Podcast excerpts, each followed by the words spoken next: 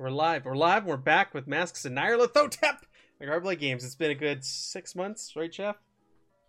Jeff commented that he thought the downtime between the prologue and the adventure was going to be um, what it's listed in the book of five years before we got back. to It this. seems we were getting close. I think we were getting close. Felt So- like it. Yeah. We've got some new faces. So we did the prologue here previously earlier in the year.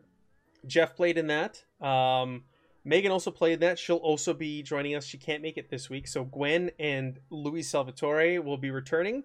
Unfortunately, our friends over on the other side of the pond can't play with us because it's the middle of the night for them. So we have Aaron, Pat, and Evan that will be joining us uh, for the rest of this adventure. Unfortunately, Evan also can't make it tonight, uh, but he'll be here next week as well. And we'll get to meet his new character. I just realized I don't have the rolls up. So, um, if you missed it, you can go to Garblight Games on YouTube. You can watch the prologue. It was their adventures in Peru where they fought fat sucking vampires alongside their friend Jackson Elias. And now we vroom, fast forward five years later. We're going to pick up and find out whatever he's been up to, what's been going on. Uh, they've all received a telegram from their old friend Jackson Elias summoning them to New York to meet with him.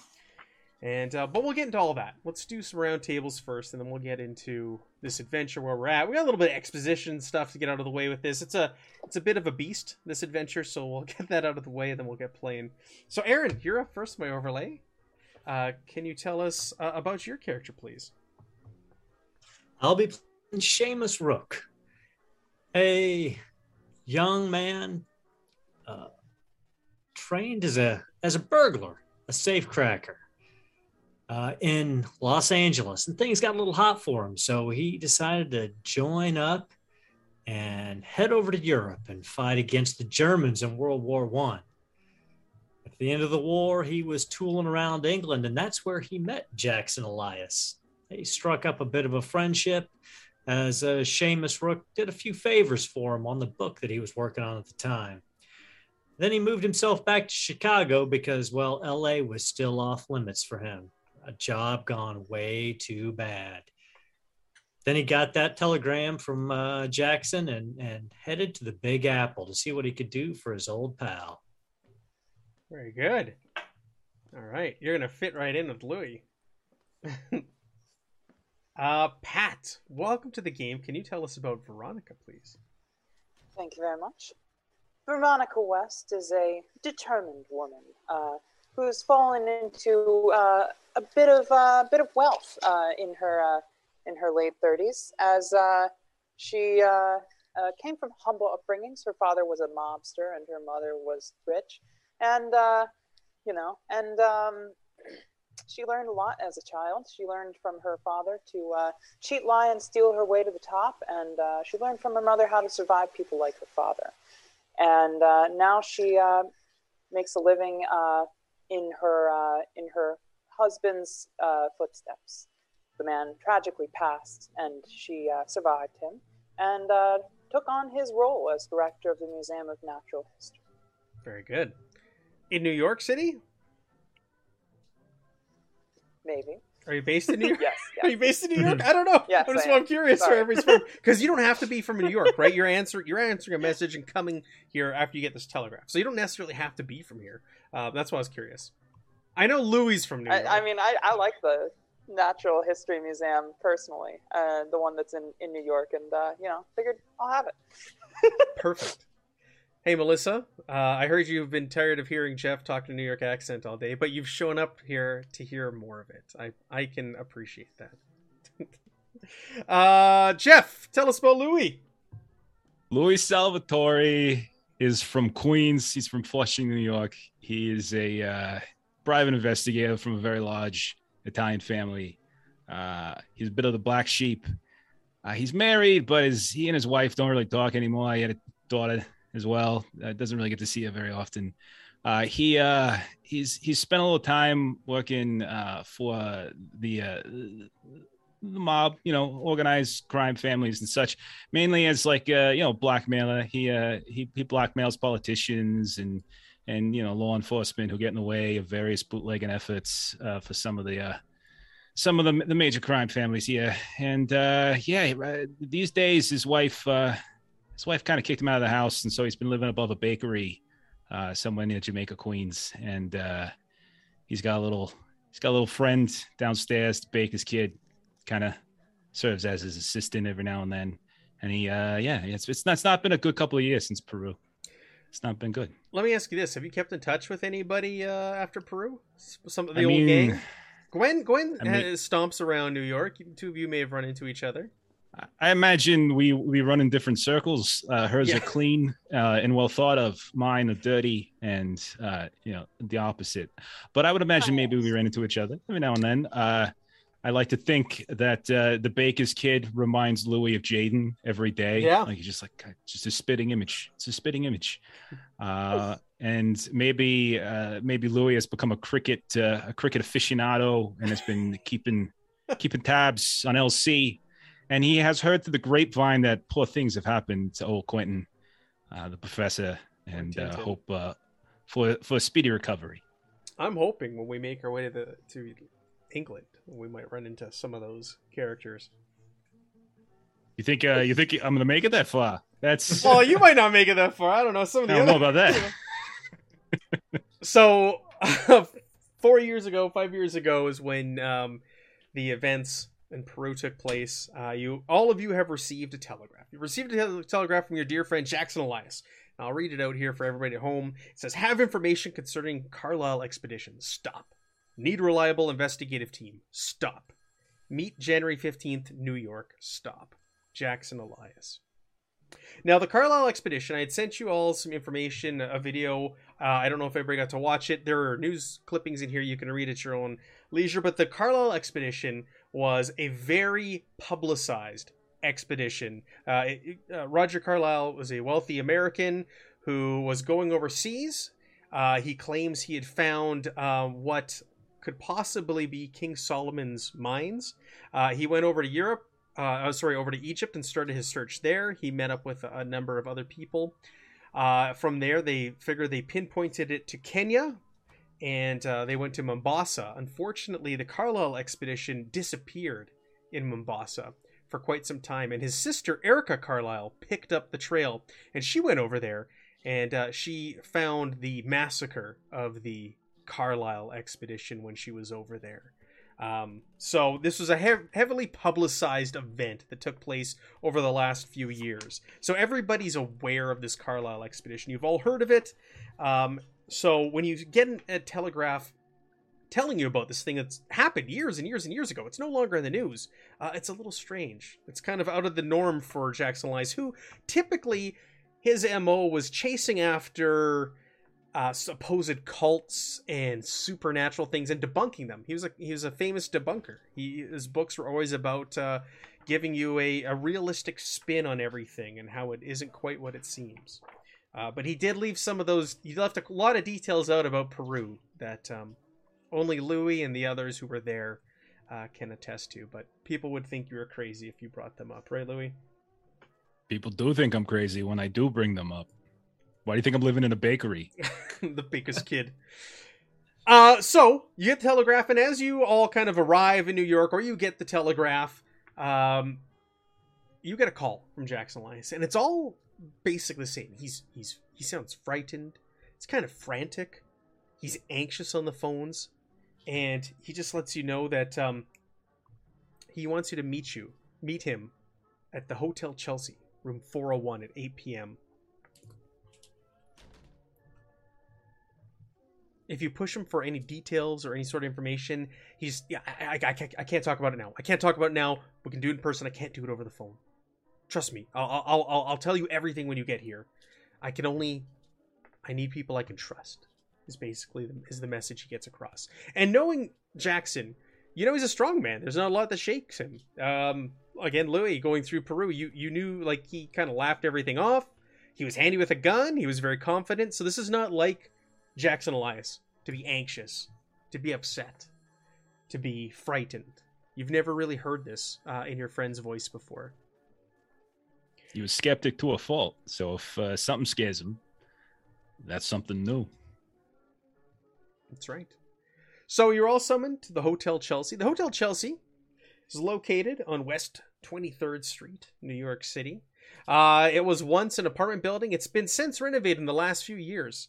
Into something much grander. Many of the people who who live at the Hotel Chelsea are actually permanent residents, and it's a bit of a bohemian rap, uh, a bohemian hangout. A lot of artists kind of hang out and come here and live in this building. So Gwen would not be uh, an uncommon sight probably here. She'd probably be very familiar with the Hotel Chelsea. But uh, what does everybody want to do? Do you want to get to the hotel a little early? Do you want to have a drink? What does this look like? How how do you all arrive at the Hotel Chelsea? So Seamus, uh, Seamus Rook would saunter up about an hour early. Uh, Sure. he'd case he'd he'd take a walk, casual walk around the around the hotel, checking out where all the exits and entrances were, see about the ground floor windows, how easy they're going to be to open if he needs to. Then he would go into the bar. He doesn't drink. His uh, his mentor told him. He said, "Well, you for one, you know, prohibition, but two, he's uh he, he does not drink. His mentor said when you're on a job, when you're on or meeting for somebody for a job, you stay clean and sober. So he doesn't he he'd sit down and he, he'd order himself a, a sarsaparilla or something like that, and he would just watch people walking in and out of the bar for a while, seeing if he could uh, spot any likely marks. Sure. I'm just going to increase the sound here for people at home. The ambiance of the Hotel Chelsea. So, we're in January in New York. Uh, it has been unusually cold this January. Uh, and there has been a blizzard about two weeks ago. It lasted three or four days. It crippled the city of New York. And the snow was piled very high and it's very cold and very wet. So, you case the place out. There's alleys all around it. Uh, there's a rickety old uh, fire escape on either side of this building, but nothing really kind of seems out of the ordinary when you stake it out. You enter the Hotel Chelsea. You're greeted by the people at the desk. How, how can I help you? Are you are you are you here for room? Oh no, I'm meeting a, a good friend of mine, uh, Mr. Jackson Elias. He said uh, he said to meet him here. He's up in uh, he tells me room 401. Yes. I was- Yes, Mr. Elias. Yes, he's in room 401. Shall I was ring gonna him? Oh no, I'm a few minutes early. I don't want to press the man. I'm gonna uh, I'm gonna saunter into your bar and have a drink, and then then I'll, then then we'll talk to him at, at, at eight. Very good. Very good. Please enjoy yourself. And they kind of show you over to the to the bar. Uh, Veronica, what about you? What's what's your approach? When do you want to show up? What what do you want to do? Veronica's a busy woman. She likes to be punctual. Not too early, never too late. She arrives in a chauffeured car, of course, and uh, she arrives. Um, she steps out of the uh, out of the fancy car, mind you, and uh, kind of looks around both ways. She's dressed to the nines, very fashionable, if not conservative, black dress, pearls, uh, her go-to uh, Boston bag, and uh, she uh, sultrily uh, saunters over to the um, the entrance of the bar or of the of the um, area. She probably looks a little bit out of place. Yeah, yeah. You uh, so you just saunter right in the bar. Yeah, heads turn and they look at you as you enter, and you walk in, and they follow you as you head right into the bar. Those heads. Uh, in there, you'll see Seamus. Are you sitting at the bar, Seamus? Yeah, he'd be sitting at the bar, uh, probably towards one end, so we could have uh, keep an eye on on the entrance. Uh, more spending spending more time watching the entrance to the bar than actually uh, drinking his drink. So you see that you see this literal femme fatale enter the room. The two of you have never met. You don't know each other. You don't even know that you're both here to meet Jackson Elias. But she makes her way into the room and heads turn. Veronica, do you what do you do? You head to the bar, or what? What do you? What do you take a table? Um, yeah, I take a table. Uh, actually, I make my way to the bar. I Sure. uh, I kind of uh, gesture for service and say, "I'm going to be sitting over there. If you don't mind, I'd really appreciate it." Sure, the guy behind the bar he gets a glass and he readies it for you right away, ma'am. Right away, I'll bring it right over. Not too. Hustles. He, he he makes your drink a lot faster than he made uh, That'd Seamus's sarsaparilla. Speaking about being out of place, Louis, how, when do you saunter in? So uh, Louis already there. He's been there since like you know one o'clock in the afternoon, and he's be- so when when Seamus gets there and he sits at the bar, there's like some there's a drunk at the bar and he's like he's asleep. His his his arms stretched out. He's clinging to a glass that's empty. Maybe little tiny bits are dripping on the floor. And whenever the bartender comes around to get it, uh, all of a sudden I just Glass rouse steps it. back. Maybe little now tiny stay bits are dripping on the from floor. And then once the bartender goes away, I suddenly wake up and I reach across the bar, grab a thing of liquor, pour it, whatever I got, gin, something like that, into my glass, and put it back, and go back to my ruse of just being an asleep drunk at the bar. And that's the entirety of about six hours of, of Louis' afternoon. Very good.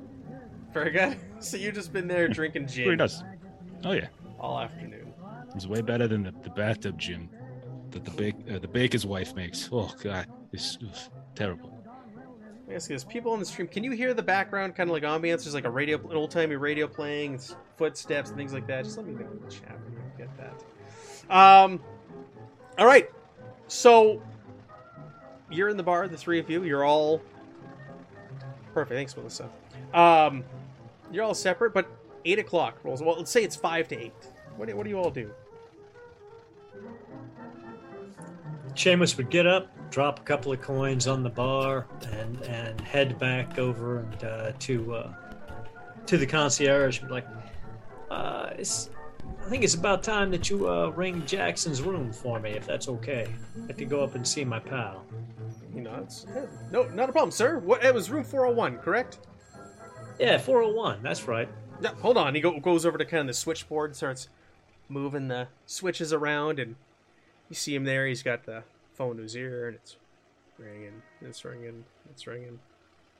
And it keeps ringing and ringing. I'm sorry, sir. Are you sure? Eight o'clock? I'm not getting any answer from Mr. Elias's room. Yeah, yeah. Jackson said eight o'clock uh, on, on the nose, and you know he's a punctual man, so maybe I'll just uh, head on up there and see if I can rouse him. He might be uh, taking a nap. Yes, yeah. Be my guest, sir. So uh, Seamus heads to the stairs. He doesn't like to take elevators when, can, when he can avoid it. Yeah, and there's a big, giant, grand, magnificent staircase uh, in this this building because it was an old apartment building that's been repurposed. Uh, it's it's 12 stories high. This uh, this hotel, and uh, yeah, you're able to take this this huge staircase up four flights. Pretty uneventful. Most people are taking these newfangled elevators, Seamus likes to have options. right? Always likes to have options. So, was the uh, was the mention of uh, Elias uh, loud enough for somebody sitting at a table by herself? I'm uh, gonna say he wandered out of the bar into the main the main lobby. So, Seamus, did you announce it, or you just kind of in passing went over them and spoke normal tones? Yeah, yeah. I mean, he would have just been talking normally to the concierge. So So I'm gonna say nobody else heard him mention Jackson Elias's name. So, uh, if we all knew the time, I think what Louis would do is seeing Seamus get up and leave coins, will take the opportunity to try to swipe a bottle of gin from behind the bar, Really? slide the coins from where Seamus was sitting over to where Louis is, and then make for the elevator. You're gonna try and just I love swipe a bottle, or are you gonna try and buy a bottle? Uh, no, I'm just gonna I'm just gonna swipe it. I mean, if they're serving if they're serving boozy, I probably know All where right. they get. it Sleight of hand. All right, sleight of hand. Sli- Sleight of hand roll. We'll go for this one. Okay. All right. All right. I see your game, Matthew. Regular difficulty. Regular difficulty. That's that's 38. Would you like to use some luck? no, not for this. What? No. it Nice will try, only buddy. take you what 30 luck? What? No, Two thirds of my luck. 28 luck. 28 luck to pass this. Okay. Oh, So think we just lost you look up. You're gonna oh, burp a little, Hmm. and you eyeball a bottle of gin just on the other side of the bar. And you start reaching for it. As you do so, you don't even see or notice another hand just slap yours out of the way and go, I don't think so, pal. You've had enough. No, I've no. It's just it, uh, believe me, I function better when this stuff's in me than when it's You've not. got more than enough in you, pal. I think it's time to go. I ain't your pal, buddy. I ain't your buddy, guy. Okay, friend. All right, I see. Okay, that's how you want to play it. It's fine. It's fine. We'll just, you know, next time you need a shipment, then you go and you, you just, you just wait. You you'll see, and then he'll just leave. Uh, and uh, I will go for the elevator because he's probably struggling to get upstairs. Sure. So you're kind of like stumbling. Uh, Veronica, you witnessed this. This very drunk man get up, kind of have an altercation at the bar, uh, and stumble out of the room. What do you want to do?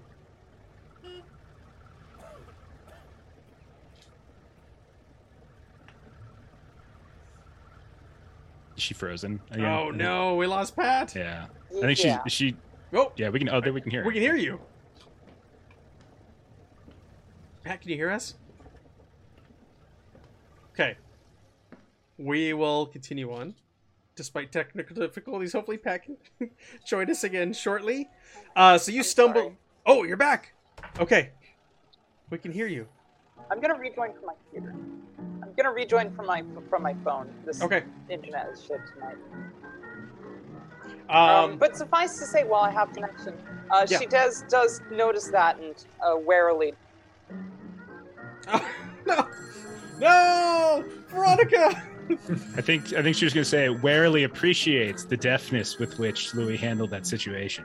I think That that's. must- I think that's That was that's probably what she was going to say. Yeah. Louis, you wander the elevator, and like Yeah. the staff are looking at you, and they're kind of giving you the stink eye.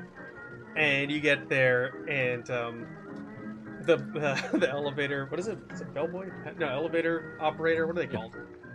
the elevator. Bellhop? Bellhop. Bellhop. Bellhop. Bellhop's there with his little uniform and his hat, and he's kind of like, "What floor, sir?" Four. Can you tell me the four? Oh, and he's kind of Is- he smells the gin D- coming off of you. Double time it. Double time it. And there's a there's a, there's a dime in it for you. Oh Come on, wow, let's a whole dime! Holy moly, Mister! Yeah. I mean, not for me. Somebody. All right, Veronica's back. Veronica, what do you do? All right, so um, uh, where where are we at? Uh, are we still getting? You're on in the bar. elevator? You're in the bar. You saw Louis saunter out. It's it's your move now. It's just about eight o'clock. It's like a minute right, before eight. well- She is. Um, uh, so I, I do think she noticed um, the gentleman uh, leaving, who was kind of uh, looking around, uh, who looked like um, he might have been uh, some sort of um, some sort of of yes, yes, alcoholic of the mob, uh, and uh, she kind of. Um, no, I, I think she she uh, she figures that two people leaving at, at once around eight is not a coincidence. Uh, and she's going to join the alcoholic. Unfortunately, she would have rather joined the uh, yeah. better dressed and better Sure. kempt, Seamus uh, disappeared five minutes earlier. strange. So- um, yeah. Yeah, you get to the. I'm gonna say you get to the elevator, and the door's just about to close. And as it's closing, you hear Louis say, fourth floor. There's a dime in it for you." And the bellhop sees you. and goes, "Oh, pardon me. There's a, ma'am." Well, and he slides it open. What floor? Much appreciated. Same as this gentleman. Oh, gee whiz. Do you know each other? Louis will look around to see if there's somebody else in the elevator when she says gentleman. There. Oh yeah. It's me. Never met him in my life. He just happens to be going to the same floor as mine. And he A lot of reeks of up gin. It's camouflage. That's what it is. All right. So the elevator door closes and the floors go by. Uh, you go up the four floors, and as you get to the top, uh, Seamus has already entered from the stairwell and is making his way down the hall towards room 401 as the elevator ding hits the floor. And the kid opens the door and he holds his hand out to you, Louis. Just shake it. Well done. you know, I will. Ru- I'll rummage and I'll see if I have anything in me, and I will give him whatever if I can if I have something. You've got a dime. I'm sure I've got a dime, so I'll give him a dime. There you go. It's good, good, good time. Good work. It was really smooth ride, kid. He straightens his little bellhop jacket and he looks to you, Veronica, and puts his hand out. Is this a? Uh, I would know if this was a customary thing. He's looking for a tip. Do people normally tip elevator bellhops? Okay, cool. Um, yeah. Uh, God, I'm sorry. I'm, I'm so. That's okay. well, Louis gave him one, so he's hoping to get one from you too. Um, all right. You know, uh, Veronica. Oh, Veronica gives him a little kiss on the cheek. Oh, he blushes. And she steps out. All right. You I'm gonna give the kid a dirty look, by the way. As hear okay, go, I see a game. Gee This is my backup character. He's my backup character when Louis does it. the, the The sidekick. The bellhop. Yeah, he's he's smart. He's playing all the angles. This kid. All right, so the three of you are in the hallway. Uh, you see Seamus. You don't know him. You see him. He's walking in the direction of the door that you're all going towards, room 401 in the Hotel Chelsea. And uh, I'm gonna say you all, Veronica and Louis, you you both start kind of walking in the same direction. And Maybe you kind of look at each other like, "Are you following me? You weird." Both you think you weirdo in your head at the same time uh, to one another, and you walk in the same direction. And the three of you can all converge at the door for room 401. Three strangers meet in a hallway. So, uh, what's a boozy buttons and a Sheba doing here? Uh, sorry, what? You know, a, a ritzy, a ritzy dame and a and a drunk cop. Nah. I ain't a cop. I knock on the door. Yeah. You not I'm here for the same reason you are. We have a mutual associate in need of assistance. Ah, you know Jackson too. He's a good egg. A very fine researcher. I don't know about that. We did a spot of work together in England a little while ago. He's I've okay. with him. Um, He's a great man. Good Well, friend of my husband, my late husband. you knock while they're talking. Go ahead and make me a listen roll while the two of them are kind of getting well acquainted and you're just knocking on the door, ignoring them.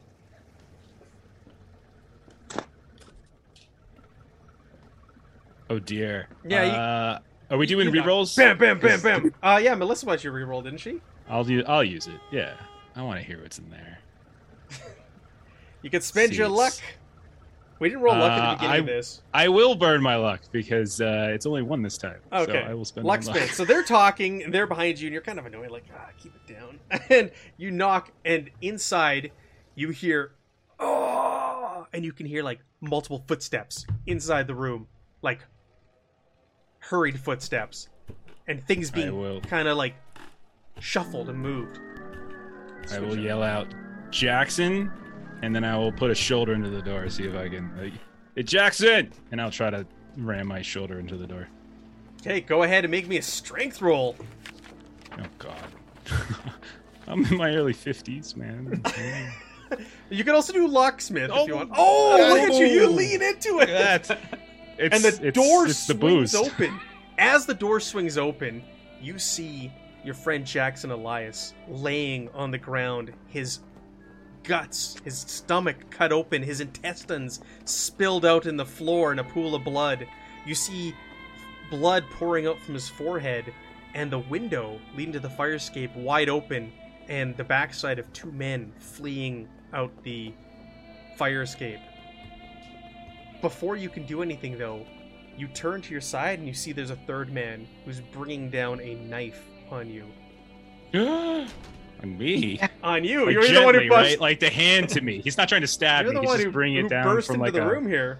like a shelf that was too high for me. But he misses with a 95. So he swings. You burst in the room with such force, and he swings as you go by. And he's kind of he's standing there. He's wearing this strange headdress on his head. It's kind of like there's like an open mouth with this almost like this this red tongue made out of felt hanging down. And he's wearing a suit, but he has this crazed look on his face, and he's carrying a, a large curved dagger. And he says, "I'll kill you!" in a thick accent, and lunges at you. Stranger things have tried, and they failed. So, uh, Um, can we hit back now? Yeah, she- Seamus, Seamus, and Veronica. You see this? You see the two men leaving out the window. Jackson Elias lying dead on the floor. Uh, as, soon, as soon as I, I even saw this uh, drunkard pushing on the door, my hand was on my uh, my lovely um, uh, Gliznetti Model 1910 pistol, and pulled right out of my purse. Shit's going down. I need to be armed. It's a, Gluznetti. yeah, it is. I It's a did some research. Gluznetti. Two shreds. All right, so um, yeah, you're the only one with a pistol drawn. Uh, Seamus, would you have a pistol handy? Now, Seamus would, would reach into his pocket and pull up pull out his blackjack, and he glances over and he says, "What dame packing a bean shooter? I'm staying out of your way, doll." And then he'll try to smack that blackjack into the guy uh, with the knife. Best Very down like it. Very good. So we're gonna do. We're gonna. We're not gonna get dev, heavy deep into the weeds here. Hey, Chuck, with um, with combat and how it works. But basically, you go in order of highest dex, and if you're packing a, a readied firearm, you take your dex and add 50 to that, your dex score. So I'm gonna say, in this instance, Veronica, you're gonna get. You're gonna act first. You pull your your piece out of your purse. So I'll let you fire. Uh, Louis and and Seamus, what are your dex scores? Just so I'm aware. Ninety. 80. Woo!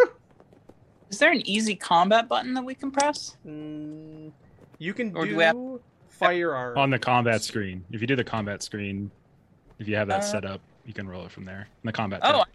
firearms though. So, but I can't. I don't see that I can click that. Um. Anyway, whatever. I I, I can do the math. Um. So, uh, ranged attack is Dex plus firearms, right? Uh, let me just take a quick look at your character sheet. You can just roll. Um, Yeah. Did you get your character sheet set up? Oh, nine. That's a hit. Oh, That's a success. You want to roll Oh, yeah. low. Oh yeah, and my firearms, to be clear, is uh, a skill level seventy. Okay, And so you want to roll seventy or under. So you have like a great success, essentially, with this. Yeah. Okay, so That's You uh, fire. D10. D10 for damage. Yes. Roll me your damage, please. Who are you shooting at? The guys getting out the window, or Um. Well, I think they're far gone. They are Uh, gone. They you- are leaving. Like Yeah, you saw their backsides as the door got burst open. They're fl- they've fled out the fire escape. So you're gonna have to chase after them if you want to catch up to them. But, but there's there's no way in hell my character didn't hear "I'll kill you" in a nondescript accent. Yes. Oh, and you see this guy. He kind of like fell Yeah. into the doorway when he tried to Yeah. like bash Louis as he barreled in. Uh, Oh, five damage. All right, so you clip this guy, you hit him, and he's bleeding, and he turns to you, and he's got a mad look in his eyes, and he looks straight at you with this curved dagger in his hand. I'll kill you next. Good luck. Uh, okay. Uh, over to you, Seamus. fella, I'm gonna bust you right in your choppers. Brings the blackjack down. Okay, go ahead and roll me your. Oh yeah, you got. I set up blackjack. That's a success. Roll your damage. Bring the blackjack down on his head. Five. Five more points of damage. With that, he crumples. You subdue him. He falls to the ground. He's bleeding from the gunshot wound, but you also you knock him out with that. And you also you're you're in the room now as well, and you see Jackson Elias. He's on the floor, intestines spilled out. Window open, cold, January air blowing in. What do you do? Run out the window. Yeah, you I- can get on the fire will- escape. Yeah. Yeah, Louis will just. I mean, he'll have his gun out too. He does. He does draw that pretty quick. I think it's one of its uh, one of his talents or whatever. But he'll he'll run out the window and it, look look up or down, see if there's a particular way they went, and give chase. All right, let's switch up our sounds here because we've got pursuit. And if you want me to roll a spot hidden to find them, Matt, you just let me know. Oh, okay. I will do that. All right, pursuit. Listen that. Oh, on the grates. Let me turn that down a little bit. This one's loud. All right, so it is January. Heavy snowfall. It's icy, and this is a narrow, rickety fire st- fire ca- um fire escape. You see two men. They look up at you. They're about two floors down, and they point. And they're also carrying those daggers, and they just start sliding down the rails and trying to escape as fast as they can away from you. It looks like down in the alley there might be an automobile waiting for them down below. So you're clamoring and making your way down here. The whole thing is shaking as you do so with the weight between you and them. What is your size? The number that you have for size? Could you tell me that? Sixty. Okay. 60. Yeah. Uh, woohoo. Yeah, Louis is not too big. Okay, so as you enter this, the as you get on to the fire escape, and you kind of start like barreling down, and they see you, and they start running faster. The whole thing starts shaking violently, and you look over, and you can see the bolts kind of like coming out of the brick under the weight of all of you. I'm gonna need you to make me a roll, as this thing's gonna start to like kind of give and fall from the side of the building. Go ahead and make me a jump roll. As you're kind of clambering and you're gonna try and break your fall on something down below. Oh! Do you want to spend some big luck? old fail. I don't have enough luck to spend for that one. I need I so have 20 in uh, 20 and jump. this whole fire escape just kind of gives way. It lurches. You can hear the old wrought iron as it pulls away. The men below you, they're shouting, but they're shouting in a language you don't understand. It's a panicked shout uh, as they also fall. You're going to go ahead and take some damage here. Hopefully, it doesn't kill you. This whole thing falls and gives, and you're going to take nine damage as you slam into the icy pavement down below. You you try to brace yourself in this fire escape as best as you can as it's coming down, but you take uh, quite a hit as you thud into the ground. I, uh, so as I land uh, on the pavement, very familiar pl- place to, for, for, for Louis to find his face. Yes, Uh, he will nonetheless keep his his eyes peeled and see if he can get a good look at the vehicle, a plate, anything like that. yes. Do you want to spot hit for me? You would love That's to. all I have, Matt. I know. That's all I have. Yeah, but you're really, really, really good at it. I I really am. Uh, and I get one bonus die. Uh, 31. So that's a success. Okay.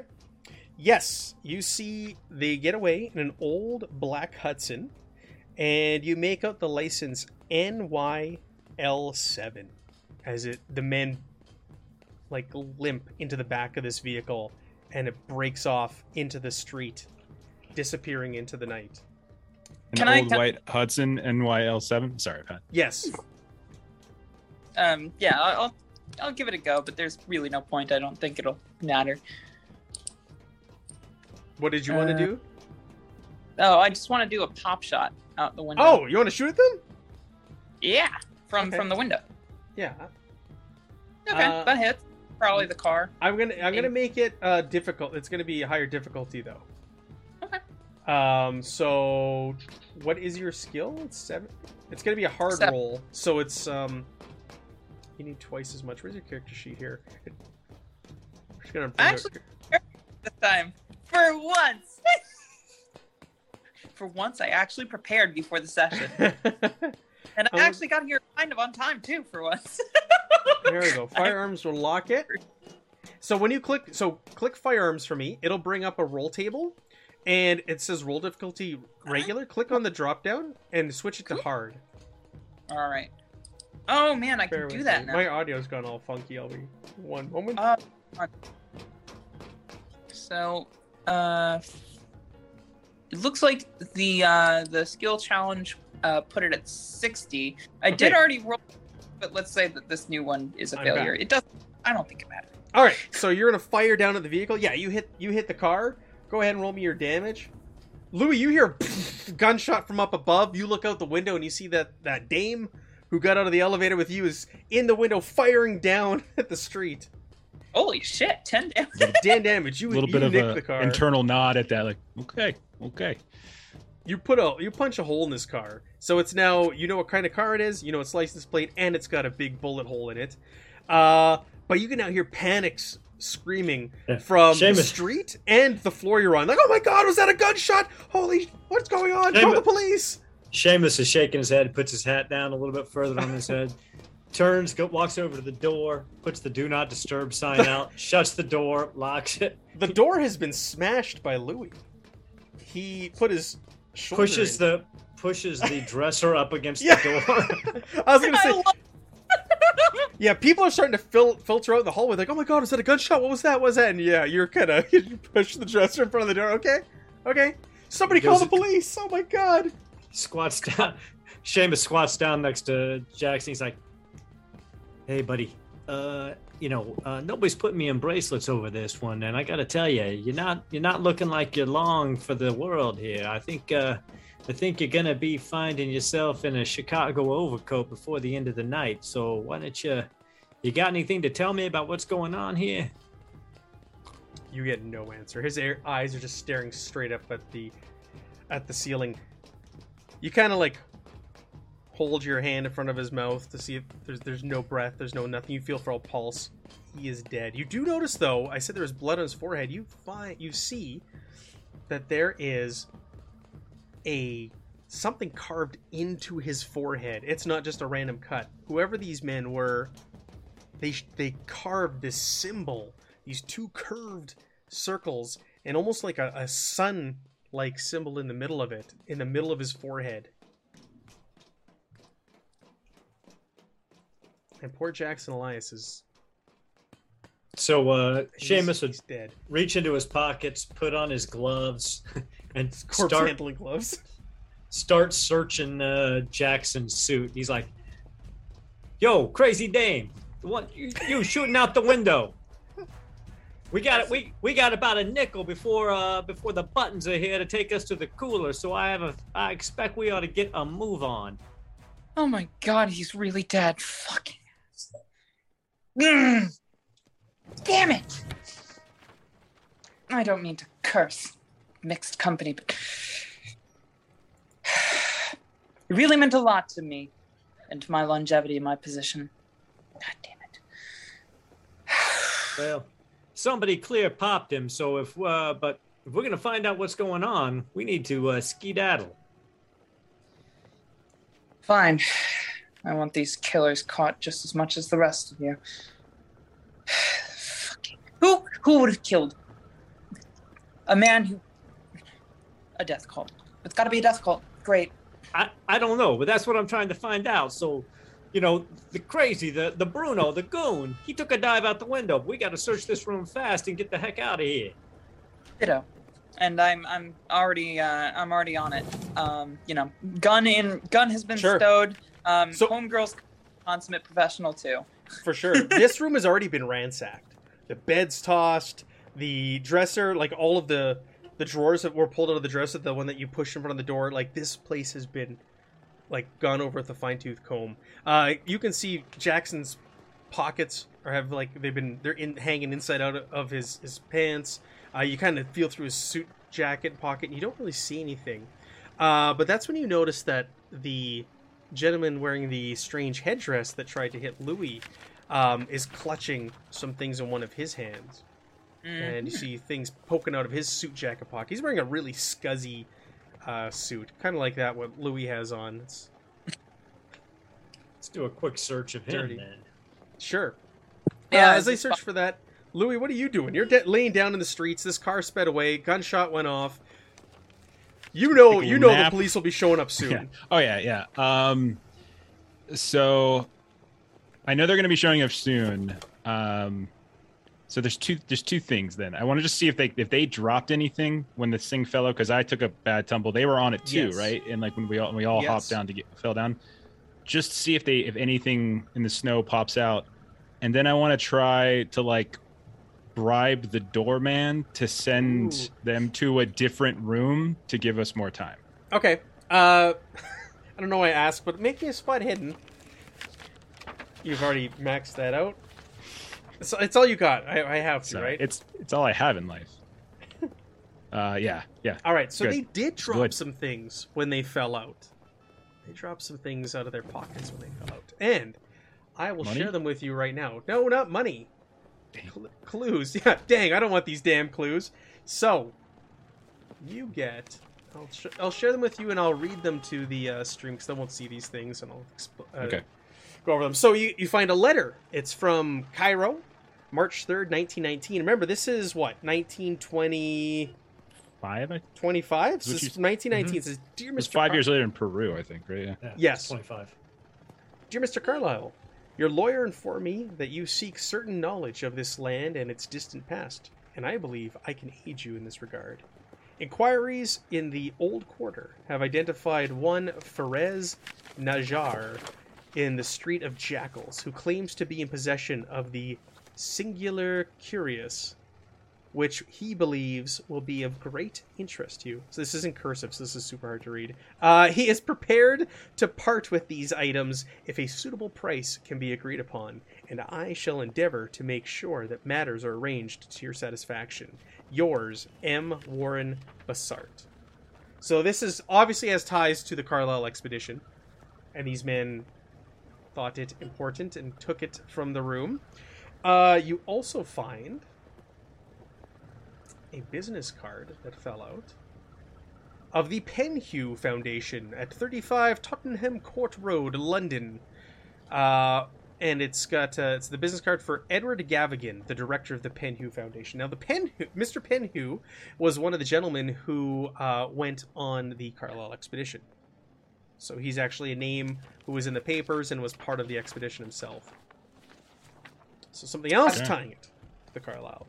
And you find one last thing. You find a matchbook. And it's from the Stumbling Tiger, 10 Lantern Street. And it says Shanghai Fun and Friends on it. And that's all. Okay. Stumbling Tiger. That's a good name for a bar. The Stumbling Tiger. You can only assume is in Shanghai. 10 Lantern Mhm. Street. All right, so the Indeed. others find things in the room. You find on the gentleman that was left behind, you find a blurry photograph. I'll show you on the screen there. Uh, cl- number four. We got a lot of clues here, people.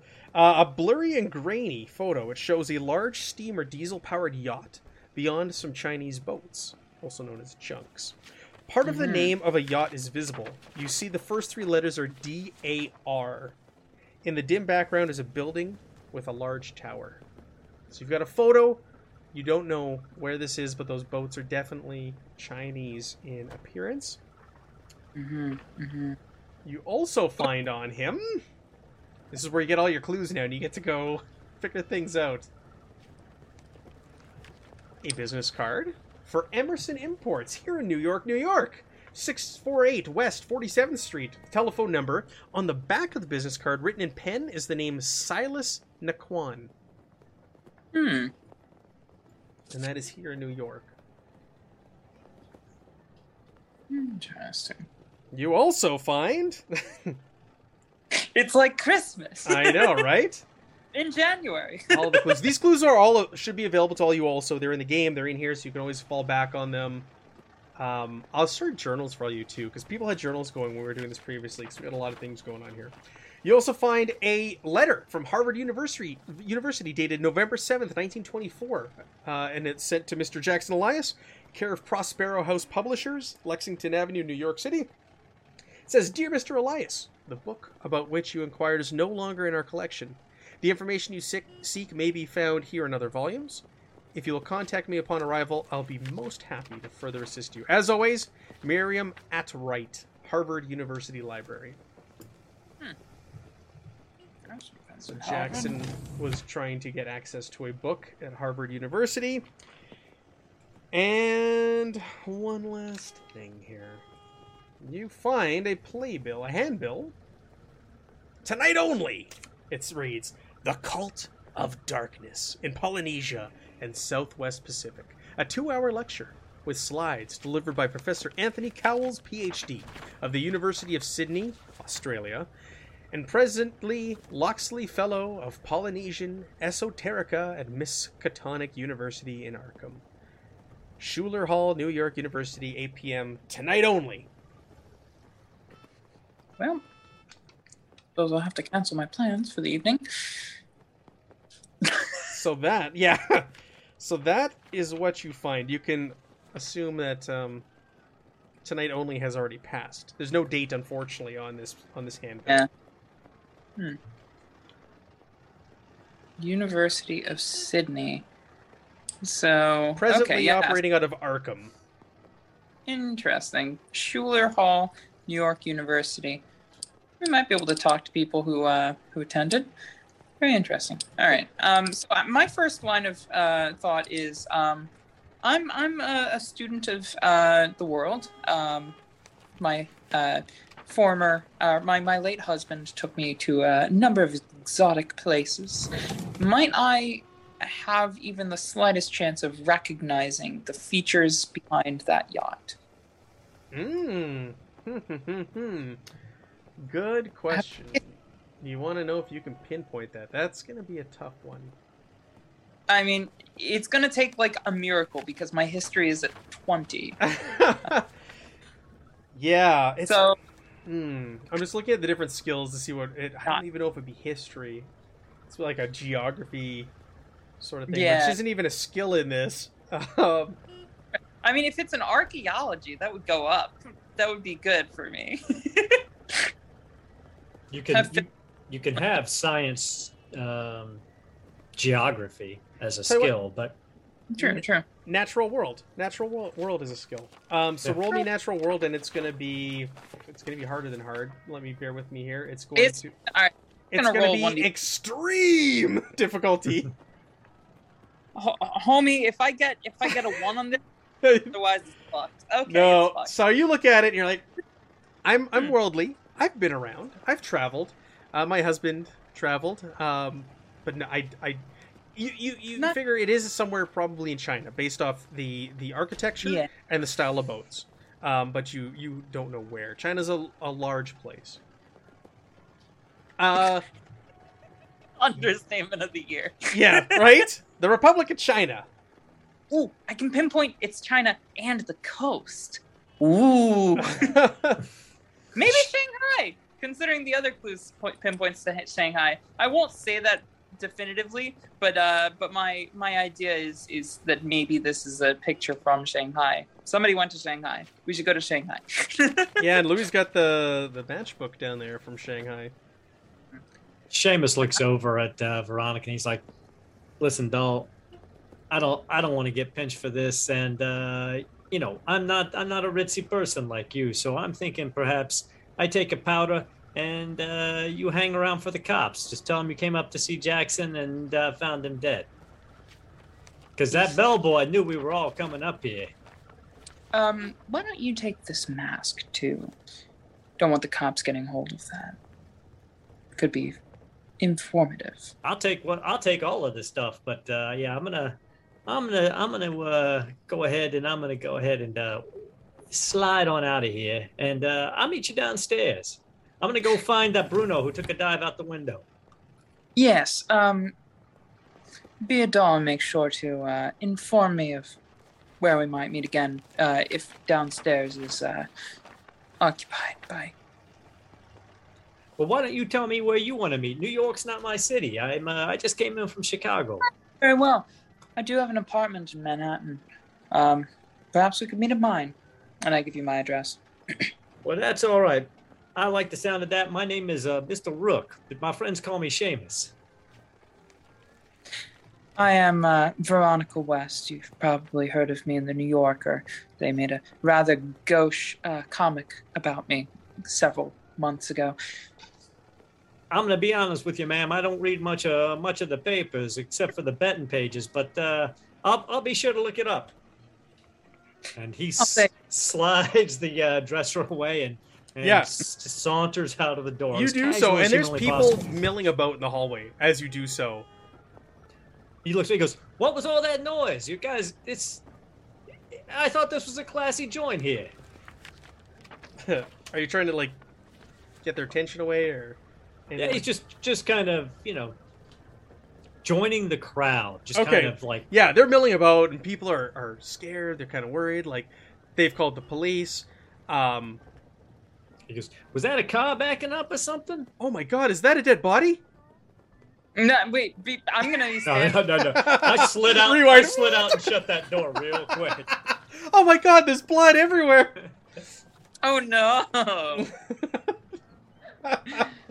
All right, so okay, so you're kind of blended. Let's go back to Louis. So Louis, you're down there. You've got these things. You shove them in your pocket, and you're gonna go around the front. You can already start to hear sirens in the distance. It's gonna it's gonna take them a while to get here. Again, the the traffic And the weather is terrible right now. Mhm. It's incredibly cold out.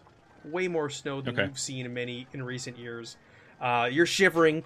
You're walking around, and you you make your way to the front of the front of the. I have a booze coat on. Um, Matt, would you say I would have a, a I wouldn't have a car. 1925. Would I have a car? I don't think you'd have a car. I think you'd maybe I don't use think I'd have a car. streetcars, cable cars to get around. Was the subway Um, running by that point in New York? This was the fun thing we did in Some places, yeah. Some places. last time. People Yeah. look up historical stuff for us. So maybe the subway. Right. You take public. Doesn't connect to where I live. I have to take the ferry. Okay. Um, but I think what I'll do, uh, I'll get a cab, and if I can, and I will have the cab just wait outside the hotel, uh, and I'll be in it with like just, and I'll I'll be looking out the window. I'm looking for the other two potentially coming out. It's kind So you're just I'm going right to a cab. You're not going to the doorman anymore. You're just like Well, if you're saying that, if you're, if I mean, I, I would like to, I would like to kind of in a distance. Uh, Okay, It'll, in the you'd have time to to to approach him and talk to him before they roll up on you. Okay. So I would like to talk to the yeah. So then I what I would do with the doorman is I would I would try to get m- the meanest mugged face on as I could. Uh, and I'm probably bleeding at this point. Uh, I'm almost always bleeding anyway, but like right now, I'm probably bleeding more freshly than normal. Uh, this is just my guy, and uh, and I will say uh, I'll say to him like, uh, when they get here, you send them to uh, how many floors you got in this building? And he's like looking Twelve. up, trying to count. You send them up to uh, to twelve. You got that? He's And looking I'll- at you. Yeah, you're you're kind of bloodied. You're Get up nice in his face. disheveled. You got that? what, S- sir? What? What? Why? Don't call me sir. When they come here, because they're coming here, did you not see? There's a fire escape on the ground. That's not where they're supposed to go. They're supposed to be on the side of the freaking wall there. When they get here, just send them to 12. You got it? if Uh, you don't send them to 12, I'll tell you what. He holds out his hand. I'm going to go ahead and take you to 12, and I'm going to throw you off 12. How, how you like oh, that? he's- Ain't I got no say, fire he- escape. He, he holds out his hand. You can make me a credit rating roll. He's like, hmm. Uh, okay, I'll credit rating roll. I You can really do that, or you can intimidate. You can intimidate. I'll He's- credit rate. No, he's no, giving no, you. wait. He's going the I'll non-violent way. He's just like, mm, sir, yes. Credit rating credit rating rolls are Yeah. Like I will pass them. Period. Louis So you will start- not. You start going through your pockets. You're just like, mm. Can I give him? Uh, can I give him a bottle of booze that I like? Uh, should I just give? I have I have booze in all of my pockets of in all of various your in all of your pores. It's Uh. pretty much all I have. Can I just wring out my hand and? Um, He goes. okay, He goes. I no. The police will conduct their investigation here as they see fit. Please move along. okay, all right. And I'm gonna look down at his name tag. All right, Jerry. I will. I'll move on. Jerry at Hotel Chelsea. Okay, buddy. That's how you want to play it. Flag me down a damn taxi now, will you? That's your job, isn't it? He kind of like covers over his name tag, kind of like moves. Too Too late now. I saw it already, and he's Jerry. just, like looking at you like over his shoulder, and he throws his hand out like calling a cab. And like always kind of like looking over at you, but uh, hiding his name tag as so. My You're- eagle eyes will be staring at him the whole time. Says you're a terrible man. As a as a cab pulls up, and Yeah, he my opens wife the tells me door that for all you. the time. and I will. uh I'll have the ta- I'll have the. I'll tell the taxi driver just to kind of do a little Yui and like, and like pull onto the other opposite side of the road, and I just want to look out the window to see who's coming. Oh, okay, go around and you're gonna watch from across the street. Gotcha. Yeah. Okay, so you watch from the other side of the street, and I'm gonna say the uh, a squad car is gonna pull up shortly here. Seamus, you wanted to make your way off out of the floor before the squad car pulled up. Oh yeah, yeah. He wa- he starts walking, uh, walks up, up to the eighth floor, and then waits for the elevator to come down, and then takes the elevator down from eight. Ah, okay. Uh, sure, you do so, and you get in the elevator. Uh, the bellboy's there. Like, Did you hear what's going on? Did you hear all the commotion? What's happening, Mister? I heard. I heard there was a gunshot. People are saying there's dead bodies all over the place. I don't know. I was uh, I was up on eight. I didn't hear anything. Oh, I heard it was on m- multiple floors. Well, I was visiting with a friend, and you know, we got a little louder than we thought we were gonna. You know how that is sometimes with the dolls. Sure, that's none of my business. What floor? Where? Where can I take you? I'm going back downstairs. There's too much going on here tonight. I think I'm gonna. Uh, I think I'm gonna be taking uh, taking myself out for dinner. Sure. He slides the door shut and he starts. And the floors start going by as you go down, and you get to the the lobby and it's like chaos. There's people in the lobby everywhere. People are panicking. They're trying to keep the everybody calm as you as the elevator stops in the in the lobby. Gee whiz, is your joint always jumping like this? I thought Chicago was bad. Only when there's murders, Mister. You gotta keep those murders down. This is supposed to be a class joint. I You're you telling were... me. Well, all right then. He gives him a dollar. He goes, I'm done. Whoa! "Th- "Thanks for the ride, son. I got the He kind of like does a double take and looks at you and looks at it and he folds it up and puts it in his breast pocket. Thanks, Mister. That's how the boys from the Windy City treat our fel- our friends. So you enter into the lobby and it's crowded. People are panicked. They're screaming. People are trying to leave and they're trying to keep people in. The, the police are arriving. Please, you must stay calm. The police are arriving. Everyone must stay here until they've arrived. So uh, he will turn around and slowly walk back towards the kitchens. Oh, okay. Okay, yeah. He'll pick up. He'll he'll do a sleight of hand as he's going through the kitchen, as he's going through the dining room to pick up somebody's check, and head back and get then gets a really pissed off look on his face and's heading back to the kitchen. I want to talk to the goddamn chef about this meal. All right, do you want to make me a sleight of hand roll? Yeah. All right. You just like get off the elevator. You don't break your stride. Just go over there. You grab it. Grab this thing. Nobody notices. You just kind of swoop it up. You just all the confidence in the world is on your face as you walk back there and you throw the door open to the kitchen. The old people, the guys in the kitchen are all kind of like sitting back. They're smoking cigarettes. They're playing games. Like they're having they're on a break. Nobody's ordering anything because of all the commotion. Where's the chef? There's Hey, whoa, whoa, whoa! You I- can't be back here. You can't be back here. What are you doing back here, Hey? I got the I got my bill here. It's not even right. It's not the food that I got. I wanna I wanna see the head chef. Take that up I'll- with the waiter, Mister. Hey, no there's nobody out there. The police are going crazy. I don't got time for this. Here, I, I got it. I got you. I'm gonna go back to the back here. I'm gonna sit down. You go find my waiter and I'll take care of the bill. I was Who was your waiter? table. Just right here on the bill. Here, he hands over the bill. He's like, go sort this out. I'll be waiting in the back. And then when they turn around, he walks out the back door. Why don't you make me make me a fast talk roll, please? This is not going to go well. Okay.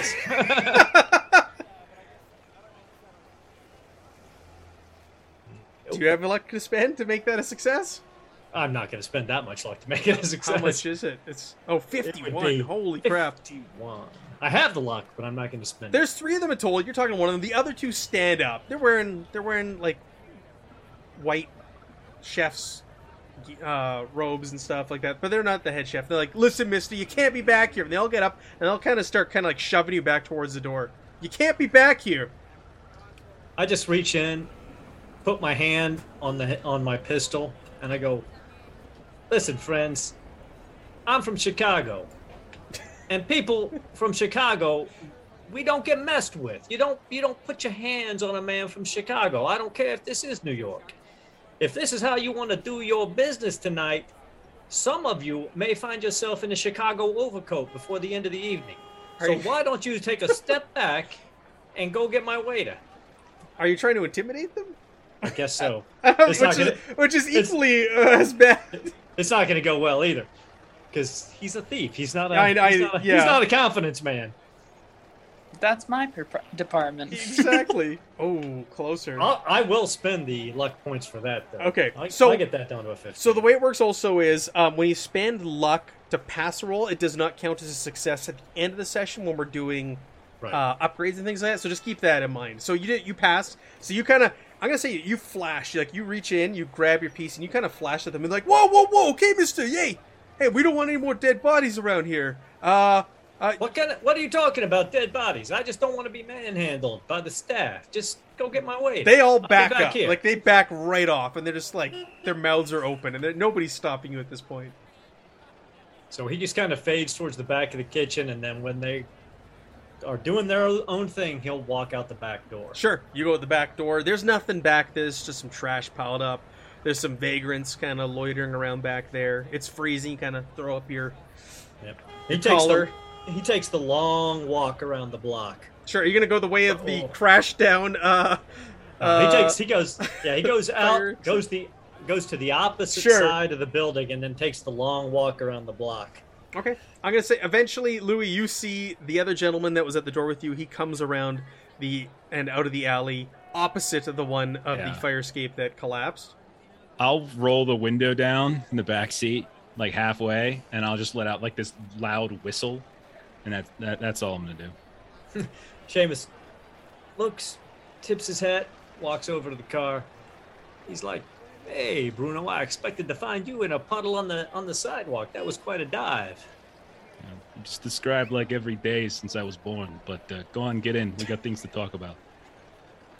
Uh, That's that's all right by me. Uh, the uh, the Sheba up there, she gave us uh, she gave me her address. Said we should meet her over there at her at her at her apartment in Manhattan.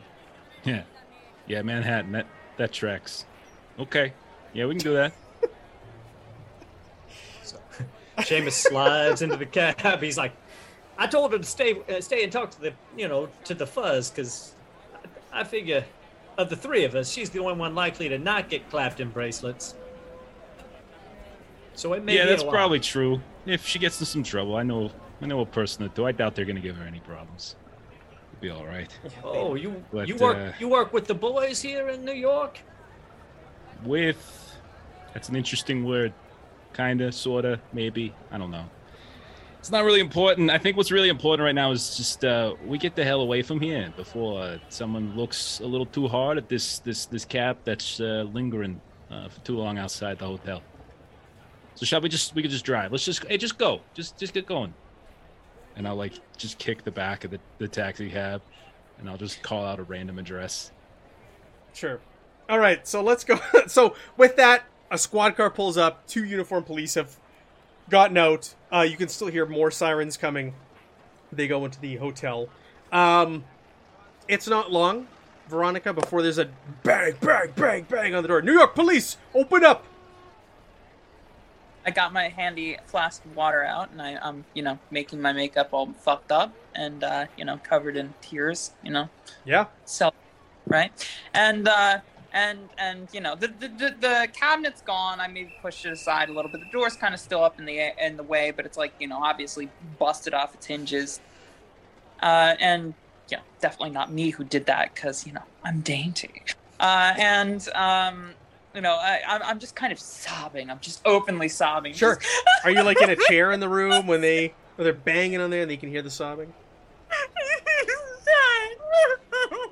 I'm gonna say as they bang on the door, it swings open and they see you and there's two uniformed police officers. Like, oh my god, what the hell happened here? One of them goes over the body, or one of them goes grabs like a sheet and throws it over the body, and the other one comes over to you and he kind of like comforts you, throws his arm around you. Like, "Ma'am, what happened here? Are you okay?"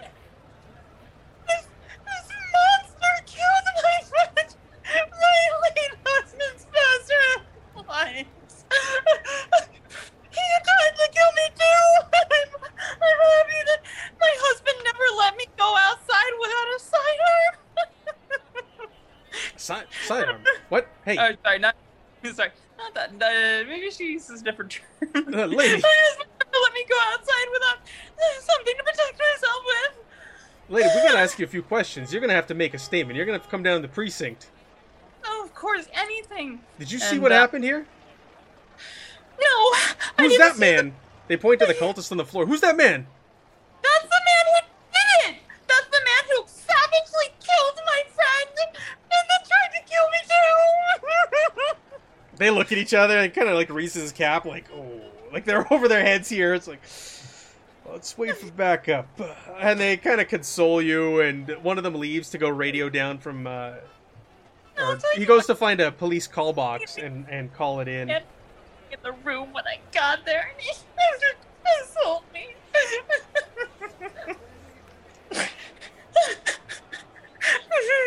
So the the the one police officer, the uniformed police officer says that he does his best to try and comfort you. and Mhm. de-escalate the situation. And he's kind of like he's not doing anything. He's not touching anything. Like this is way above them. Uh, after about 15 minutes, though, a man in a suit does arrive. He's about a heavy set. He's a heavy set man. Uh, looks like um, he's he's he's middle aged, probably in his early 40s, and he's got a dark complexion, brown hair. Wears it Mhm. slicked back. He's got a nice, clean suit. It's very neat, well kept.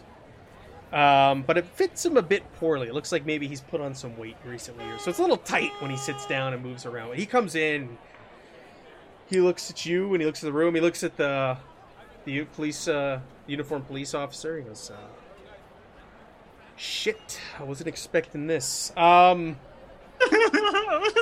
did you get her name? He points to the officer. I, I haven't done anything. He comes over and he's like, "Ma'am, I'm gonna need your name. You're gonna need to make a statement. We're gonna take you down to the precinct." West, Veronica West. This man was a somebody that I worked with, a dear friend of my late husband's. He was one of my only, my, my only friends and my husband's. Okay, whoa, whoa, whoa! It's a lot. You hit me with a lot there, lady. I know, I know. This is a lot you're taking in. We've got a dead husband. We've got a dead man. What's the I'm connection? There we go. This man worked with my husband. He was a director of the Museum of Natural History. This man was an um, anthropologist. He was writing a book. I don't, I don't know.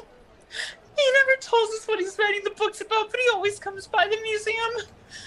But uh, he was a friend of the family, and I was coming over because he asked me to visit him at this place because he was in town. He doesn't come by often. He's always on work. and when I got here, he was he was on the floor. This man, this scary man with a tattoo or something on his face, and he tried to kill me. A tattoo on his face? What is Look this? at him! Look at him! He goes over to the body and he lifts the uh lifts the sheet up for Jackson Elias. He goes, "Holy I knew So- it. I knew it. You can see on his face that as soon as he looks, he looks at that forehead, specifically the symbol, and he goes, I, God damn it, I knew it! And you can see him get mad. All right, let's let's take. I'm taking her back to the precinct. I'm gonna I'm going to uh, question her there. Take a look at this room. Um, lock it down. Make sure Robeson doesn't hear anything about this. All right, boys. This is between us. I don't want to get into him because you know what'll happen. And he takes you and he kind of takes your jacket. He puts it around you. Thank you, sir. What's your name? My name, Lieutenant Lieutenant Poole, Martin Poole, Marty Poole. Thank you, Mr. Poole. Thank you so much. He gives you his card. He hands it to you. Goes, Pocket. uh, let's go back uh, down to my car, and uh, I'll take you to the precinct, and we can discuss there. Uh, so he takes you downstairs, and I'm gonna say the two of you in the cab. You eventually see this. Uh, you see Veronica being led out by a man and put in a car. He's a plainclothes police officer. You're not too sure. He's not wearing a uniform. He's wearing a suit. He's put in a regular car and takes her away. I don't know. Are you gonna tail her? I think Louis would know would probably would probably know what precinct that. If you follow it, yeah, the area, the city you're in, you'd know. It's precinct 7A would be the one that we called into this one based off the proximity. Okay. Yeah. So if that's the case, then I'll just yeah I'll just say this is tail. This looks like you know, follow it, but don't make it look like you're following it. All right. If you got to make a left or a right, like I know where to go. All right. So the drive, Veronica, to the uh, to the precinct, it's very uneventful. It's quiet. He doesn't say anything to you, but you can see, you can tell like something's kind of triggered him when he saw that marking on the forehead. You know something that that triggered something with him, and he started throwing names out there and stuff like that. And you picked up on it, and he seems like a man on a mission now to get you there and question you. Yeah, I was gonna say, can I roll a psychology to know more? But I, I feel like that kind of spells out, at the very least, you know, the surface, uh, the surface emotions he's feeling. Good. I'm exactly where I need to be. Yeah, I think. You could like maybe when yeah. you can you can try like persuade or fast talk. Um, I mean, I kind of want to see where this goes because this guy I could talk to and find out more from him, presumably as he's interrogating me. I think that's my play here. Okay. Very good. Not that I'm ill-equipped to do any of the other sort of persuasion things. I want to see how this goes. Sure. So he gets you the precinct. He gets you in a room. You're not under arrest at all. You're just being there for asked there for questioning. So nothing like that. Uh, you're not being booked or anything. Uh, but he gets you in a room and he locks the door and he looks around like he looks anxious. He goes, "We don't wait. We don't have a lot of time here. Okay, Miss. What was it, Miss West? I'm a very busy woman too, so I I understand. But oh my God, this is heartbreaking. Yes, Veronica West. I work at the museum. Know, the- And and and what were you doing here tonight? You were here seeing your friend. yes, And- he's a close confidant of my um of my husband and an old friend of the family. We used to share, you know, back before Prohibition. We had martinis together and by the veranda. do you know We the victim's met- name?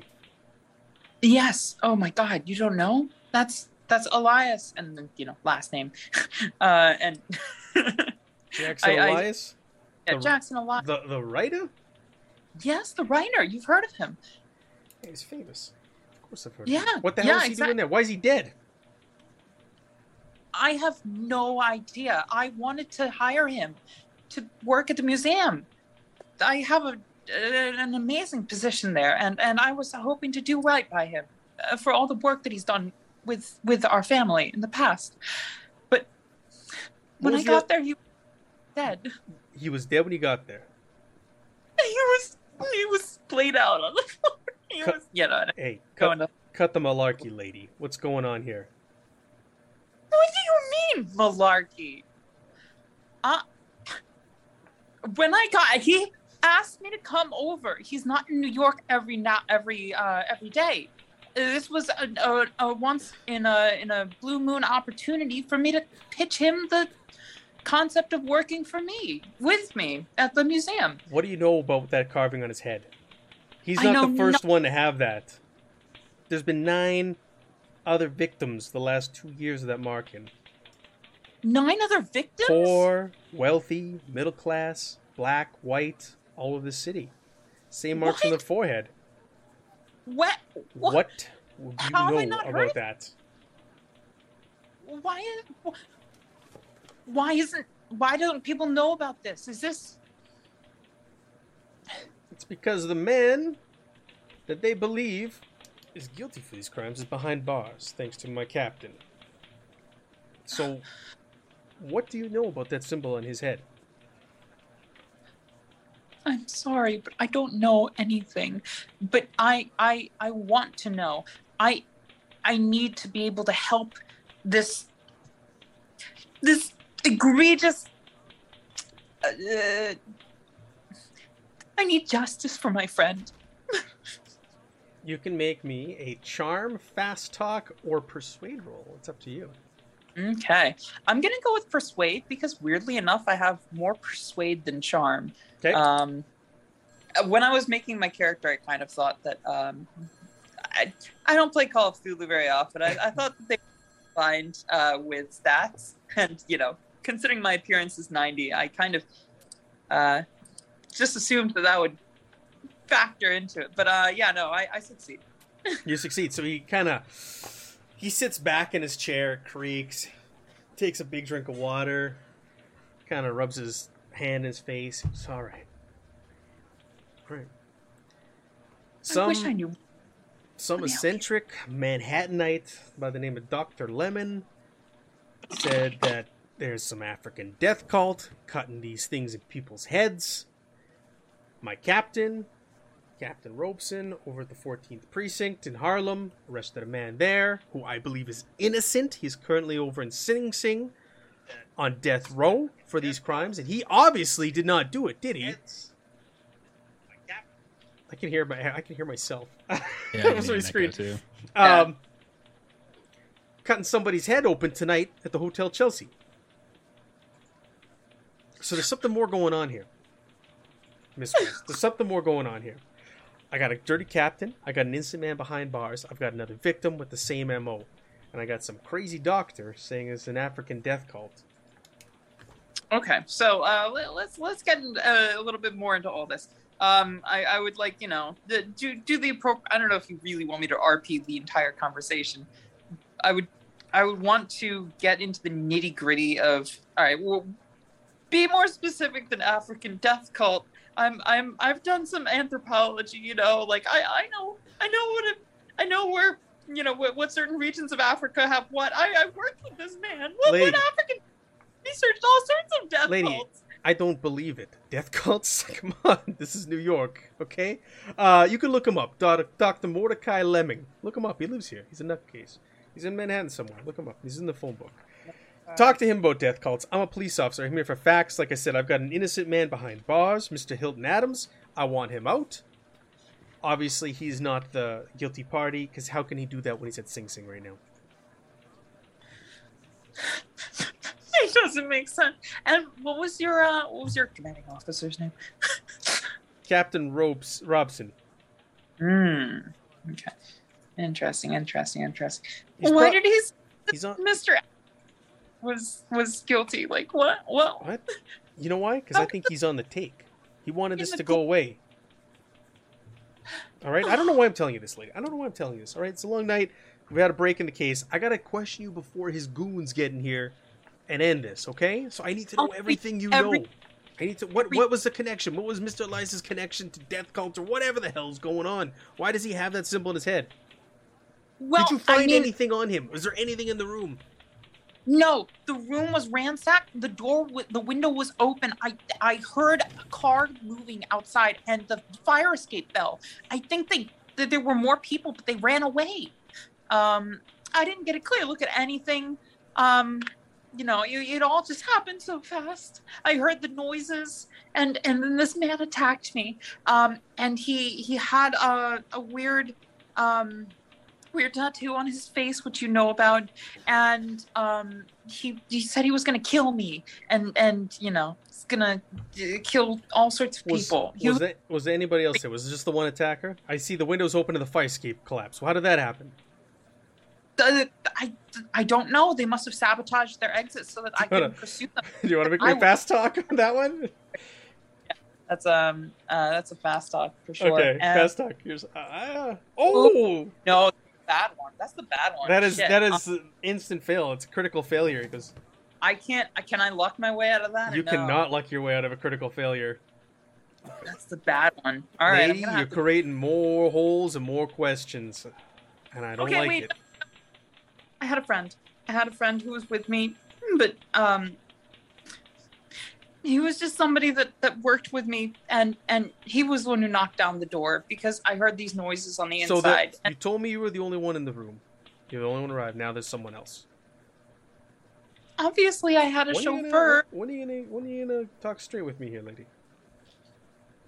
I'm talking as straight with you as I know how, and I trust I don't think you and I be of the same uh, of the same cause.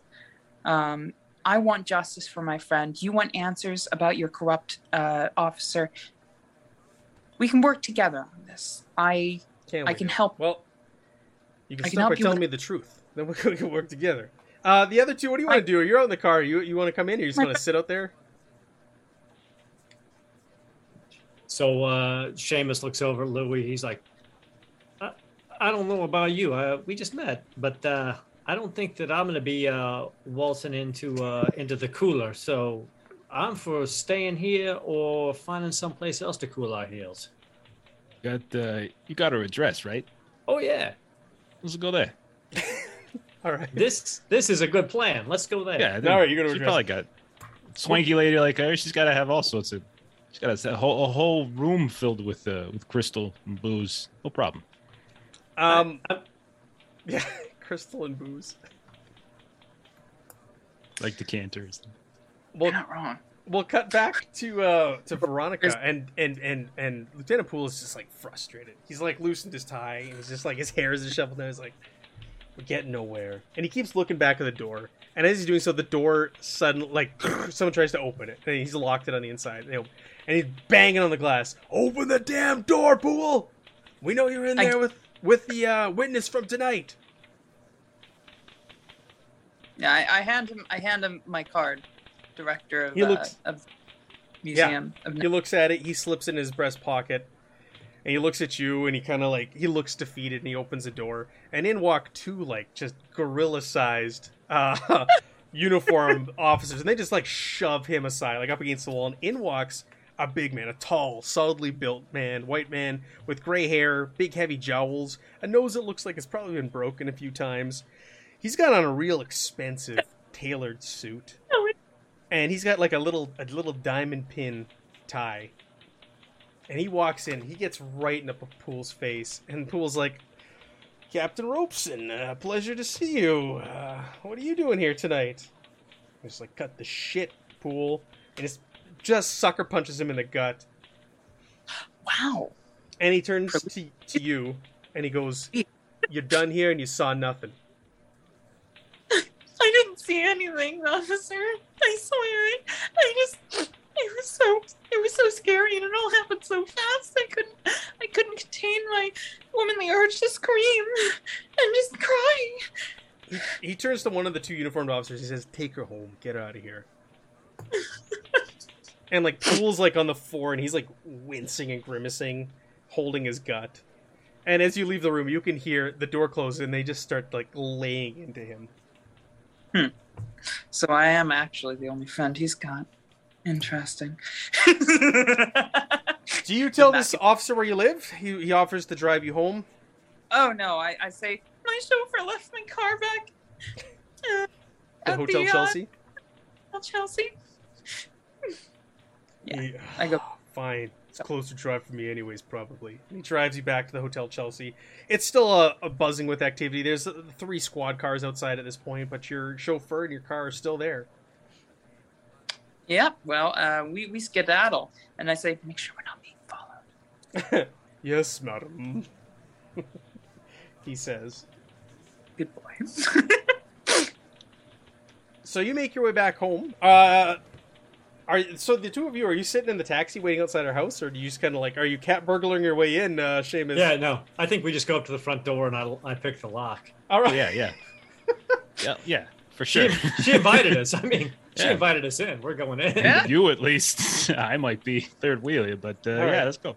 You want to make me a lock picking roll I'll do it. or locksmith or whatever it's called? Oh yeah, look at you. You get out your little your little kits. You see Louis? He pulls out a little kit. He leans down and just like starts Yeah. turning Louis this was thing and Louis was literally pulling his own out too at the same. No, no, no. a- a- After you, go ahead, go ahead, and put his back. Thanks, Louis. I, I like to keep I like to keep in practice, even with my friends. So, uh, and after all, she did say that uh, we could uh, we could be welcome in a home, sort of. I learned a little Spanish. I think it's like mi casa y su casa or something like that. Yeah, he knows what it is. I don't know none of those other languages, Louis, but uh, yeah, I think so. Yeah, yeah. I, I, it should be here. It should they- don't know what they're doing in the precinct anyway. I mean, this, the crime's rampant here. It should be out in like hours, no problem. Yeah, I'm sure she'll be. I mean, a swanky dame like that, she'll be she'll be cooling her heels at home within a couple hours, and and we'll we'll kick back and figure out what happened to our old friend Jackson there. Yeah, I got some goodies that I found too. So let's say what You know, we See. got some stuff too, off Yeah. that off that off that uh, weird turban guy that uh, had the funny knife. How do There's you def- know Jackson? By the way, I should say you should probably. Oh, you know, Jackson and I, we go back about uh, about five years or so. Uh, it's after the war, I was uh, tooling around in England, and uh, he was uh, looking at a li- at a uh, at a museum over there. Had some stuff. He was looking, writing a book about some witches or something, and they they had some stuff that they wouldn't show him. And and I happened to be looking at that museum for other stuff, and we got to talking, and I got him his stuff, and I got him my stuff, and we we became friends. You could say I was in acquisitions for him. He did that, but Yeah, he did okay. not. He did not put a footnote in his book about me. I was deeply, uh, deeply disappointed about that. But, but he's a good. He was a good egg. How about you? Well, I wouldn't say we were friends or nothing like that, but you know, we uh we survived a rough expedition together. I don't want to get into it too much, but uh let's just say as I was learning different languages uh down in the in South America, I was also uh spending a little time with Jackson. I gotta tell you though, uh there's a bit of irony to this, you know, something horrible and you know, whatever befell him. He was always, uh, no, this didn't happen. This didn't happen. This didn't happen. I mean, the things I saw, the things I told him, he never believed half the half the things I described. And well, maybe he should have believed a little more, and he'd still be alive. That's all I'm saying. I don't mean to speak ill of the dead. Just No, yeah, I, I, I hear what you're saying, Louis. It sounds like uh, I never been down to down to that's south of Mexico, right? uh, down you- there in South America. Louis thinks for yeah, yeah, it is. Yeah, I. Well, I, I don't know nothing about none of that stuff, but uh, he was over, he was all right by me. No, he's not, alright guy. He's, he's a good guy. You know, he handles himself in a fight and all that kind of stuff. But uh, you know, he hung that skeptic badge around his neck just a little too heavily, as far as I can say. Maybe open his eyes a little bit more. He can see more things. And, I mean, he ain't gonna see anything now, I guess. But I was know. gonna say, rest seeing in nothing but the peace. inside of that uh, inside of that coffin now, but uh, you know, rest in peace and all that. but uh, I got a telegram from him.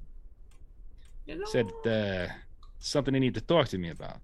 That's the only reason I was there. So uh, Seamus pulls out his telegram. He goes, "That's the same thing that I got. I was in Chicago and I got this telegram. I, I got to tell you, I, I kind of burned some bridges in L.A. and I, I, I was kind of in the process of burning some bridges in Chicago too. So I thought, eh, go check out my friend uh, Jackson Elias in New York. So what happens uh, the day I get into New York? Like the dude turns up dead and some some crazy swanky dame is shooting people in his hotel room. I don't Yeah. know. I mean, ain't that the, that's just the way of the world, isn't it? That's how it goes these days. You know, the twenties. I suppose so. I suppose so. Crazy times. But anyway, I You found think- this. Go ahead. Oh, you you go ahead, Louis. I was just gonna say, and so I'm gonna start undoing our parts here, and I'm just gonna like, if there's if there's a coffee table or a dining table somewhere, I mean, obviously, Has I a will nice help mug. myself. I help myself to whatever alcohol there is there. Can't fill. You, I, I, I highly doubt you can empty my uh, my stash. But Sounds like a challenge. I would like to rail a Constitution test to see if Louis can. Uh, but no, I'll Okay. pull out. I'll pull out the. uh I will stop you. I have a gun. I'll pull out uh the what did I get? I got the matchbox or excuse me the the matches. I got the Penhew Foundation.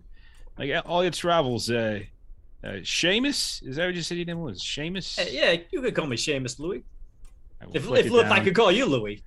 That's the only name I got, so yeah, that's fine.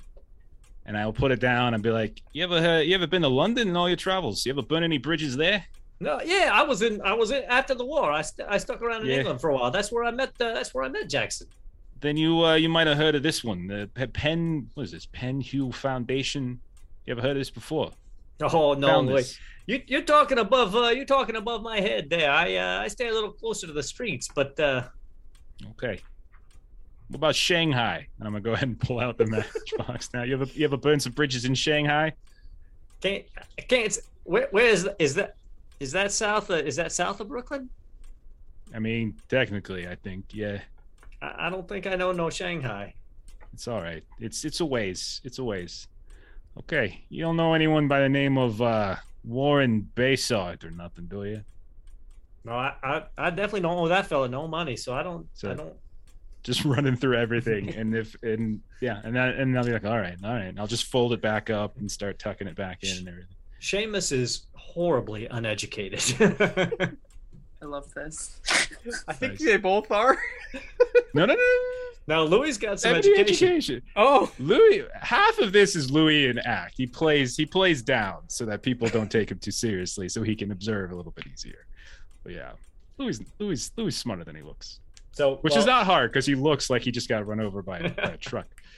So Seamus will start to pull out all the stuff we found on the body, and I said, "Well, I don't, I don't know. I can't make heads or tails of this stuff either, Louis. I was gonna wait for, uh, wait for Mrs. West to get back, but uh, this is the stuff we took off of the, off of the body of the, uh, of the whack job who uh, put the hit on uh, Jackson." And that's the, you know, the business card from Right. Emerson Imports and the Harvard University uh, professors, uh, and the playbill for the um, Cult of Darkness that we missed from tonight. Uh Matt, as a wasn't the Emerson one in New York? As a Yes. as a local New Yorker, would I have any Emerson Imports. Uh, I'm gonna. You've probably had no interaction with it, but you you know exactly Yeah. where it would be located when you see the address. Like that. Yeah. Yeah. West Forty Seventh? Yeah, we can It's it's in. I'll tell you this. It's in Harlem. Oh no, no, Emerson Imports is not in Harlem. Uh, sorry. Yep. I apologize. I misspoke. Uh, yes. So you got Emerson Imports. It's here in New York. You know exactly where that would be, and you got that name Silas N'Kwane written in the, on the back. Nice. Yeah, yeah. d- d- Emerson's right here in Manhattan, West Forty Seventh. Just a hop, skip, and a jump. Well, maybe after we uh, reconvene with the, the Mrs. West, we can figure out uh, what all the pieces of this puzzle mean. Or maybe the two of you can figure it out. Yeah. I mean, I, I'm here to help, but I, I don't uh, I don't reckon I understand too much of what's uh, going on here. Well, I think what we got is we got a guy who got murdered, and he got murdered because he knew something. He was into something he shouldn't have been. That's that's that's the long and short of it. I'm sure more complicated than that, obviously, but uh, You, you some don't- sort of you some sort of gumshoe, Louis? yeah, that's a word for it. That's that's PI is fine with me. But you don't kill a man and spill his intestines onto the floor of a hotel. That's just not you, you don't see that too often. Usually, you know, someone gets shot, maybe punched, stabbed, pushed, you know, hit with one of those cars. Maybe a mule kicks you, something like that. But no, you never. It's, just, it's this is this is new. It's you don't know. You, this doesn't happen every day. I, I, I mean, I've seen the boys Oh, in wait. Chicago do some work, but I've uh, I never seen nobody carve nothing in somebody's head like that. What was carved in his head? It was this weird weird symbol, and and uh, Seamus will try to draw it out. Um, it was all it looked like Uh, some moons and some squiggly lines. I Uh, I don't know. Would Louis have any? Is there anything on it that Louis might be able to recognize from his previous excursion down to Uh, Peru or his time with Quentin or anything like that? Okay, so Quentin uncovered a lot of things with really good roles connected to stuff later in this Yeah. campaign. Uh, let me take a look here. There is a chance that this will ring a bell. That's a, there's you got your drinks being mixed. I s- You turned on the radio. You made yourselves at home, the two of you. Mhm. I I uh, I'm wringing out my socks because they got all wet and like in the sink, and like talking over like yeah yeah. So you said there's there's like moons or something, and just wringing them out. yeah, some some like carved moons on the side, and then like a star in the middle or something with some lines coming off it. I, I've never seen nothing like it, Louis. Make me an intelligence roll. Intelligence. Kind of jog your that's just memory. This is years ago. 50, This is like a 50-50 chance for you. All right. Hey, Nice. You remember Tintin talking about something? He found some symbols when you guys were down in Peru and started talking about this crazy cult out of Kenya called the Cult of the Bloody Tongue. And you swear that this symbol he found in the books when he was going through the books there in Peru and talking about these things. You guys kind of all wrote him off as crazy. This symbol was a symbol that was associated with the Cult of the Bloody Tongue. You uh you a religious man, Seamus. God, devil, all that kind of thing. I, I, I believe in the good book, uh, Louis. I, I, I can't say that I've been to church a lot in the last few years, but you know, my mom and dad before they uh, before they uh, passed on, they we went to church at least uh, you know uh, on Christmas. Okay. So just kind of casual. Well, not everybody's, you know, casual about it. So I we had, I had this friend, I mean friend might be extreme, but I mean associate down in Peru. Uh odd fella. Brilliant. One of the smartest people I've ever met in my life. But uh he uh he read some some good books and puts a few things together. And I swear to you, and I'm you know, it's been a while. I've, I've admittedly I have consumed excessive quantities of alcohol in the past five years, but I tell you, this thing looks familiar. It's it looks. I mean, it sounds familiar. You know, it's. He he had this theory that there's these these these different you know what they call it? cults something like that. You know, we were down in we were down in Peru, South America, and he was like, no no no no. Some of these things is Africa. And Africa's like a whole continent away. It's like there's an ocean between, that kind of thing. So on the same day that I'm coming to meet old friend Jackson Elias who gets his intestines ripped out.